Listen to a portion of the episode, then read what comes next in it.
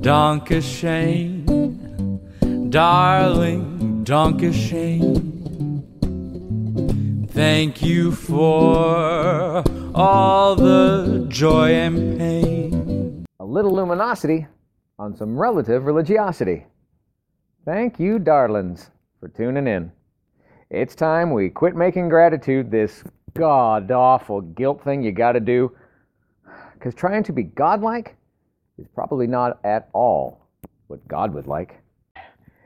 And it's time for another unbuckled, bumpy ride with your guide, the stark raving lunatic himself. I'm Jim.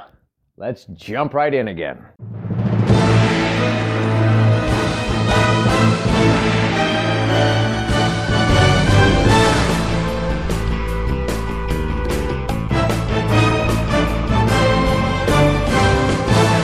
Welcome to my podcast based on my brand new book, available on Amazon Live Life Lean. L E A N. It's a year long guide to gratitude and our daily grind. The book that combines some timeless wisdom from a whole lot of the world's wiser people with the reflections, reactions, and wisecracks of the guide's author, me. And it guides you, the reader, through the simplest system for a happy, healthy, authentic, and genuinely grateful everyday experience. I urge you to get the book. Of course I do. I wrote it. It's either at Amazon or at my website, ammpurage.com. A M M P U R A G E. But even without it, let's make next week better than last, our next year better than the past, and get started now with today's episode of. It's time for a little luminosity on some relative religiosity. Don't be frightened, you're about to get enlightened. So, godly gratitude. It's like this concept that has been misquoted and misconstrued and misunderstood by many a man, yeah, and many a woman, so many times, so many years. Looking back, thank God for that. I've heard it said, for all things give thanks. For all things give thanks. Perhaps. But I can tell you personally, I have absolutely zero desire to be grateful for some things that happen and unfold in certain ways. No, some things in life I don't want to be thankful for. However, in all things, give thanks. Now, that might make more sense on a universal level. And when we're talking about all things, shouldn't there be a universality here that everyone can count on? Okay, so whether you're a Bible believer or a Bible basher or a balance between them both, hey, I'll pray for you, you pray for me. Let's go there. Let's get two views of gratitude straightened out so all sides, notice how I didn't say both sides, because like belief itself, it's not so easily black and white. It's not so easily left and right. No, this way, all sides can have an acceptable understanding, something that they can have faith in, and leave all the guilt behind. Okay, Ephesians 5:20, the Bible. And 1 Thessalonians, 1 Thessalonians 5:18, Bible again. I hope I don't have to say Thessalonians again. Ephesians 5:20, 1 Thessalonians 5:18, they do not say identical redundant things. It's for that very reason it's, it's that reason that even, even my non Bible believing buddies can grasp this and accept it and plot their paths accordingly. So, everybody, listen up. I know folks who say, How can I give thanks for unavoidable unemployment? How can I give thanks for terminal cancer?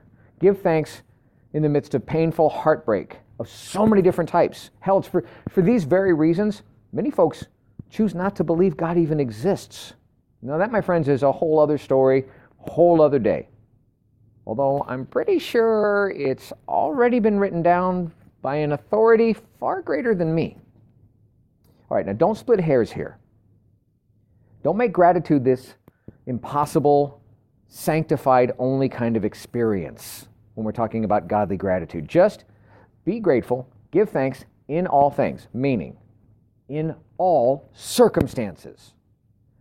If not for something painful, for the help and strength that you receive to survive it in all circumstances. See, whether you buy into the Bible or not, there's no conflict, there's no contradictions there.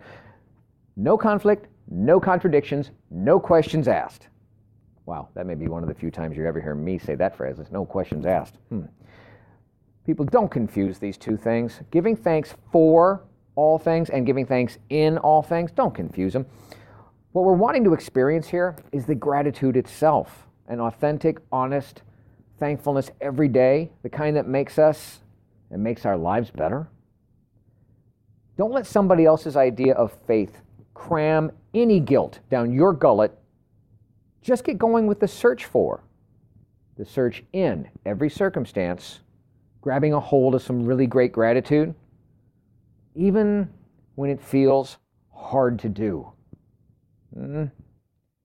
Especially when it's hard to do. And now, more words of wisdom from the Live Life Lean Guide itself to wow your socks off. Entry number 115. Don't judge each day by the harvest you reap but by the seeds you plant. Robert Louis Stevenson. And the guide's point of view? Wonder how many seeds you're responsible for putting in the ground, well, that can actually be tracked.